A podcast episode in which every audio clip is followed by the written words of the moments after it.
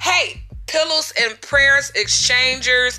A Pillows and Prayers Exchange is exonerated from the heart of God, helping us to move from pollution to solution where there's higher, heart's desire and greater dreams fulfilled. Because on this road, you're going to meet some folks on Progress Drive, on a street called Recovery, and a street called Discovery. And on the road, you're going to tap in, meet some folks, reach some folks, and let go of some folks. Let go and let God, honey. I tell you the truth with pullers and prayers, it help us move from pollution to solution where there's higher, harsh desire and greater dreams fulfilled. Now, on Monday, is um, a closed mouth don't get fed, honey. On Tuesday, it's tell it like it is. And Wednesday is all we do is win. Thursday, thinking not strange. And Friday, fight with your faith. Use your praise as a weapon. Come on, y'all. Pillars and prayers will take you there.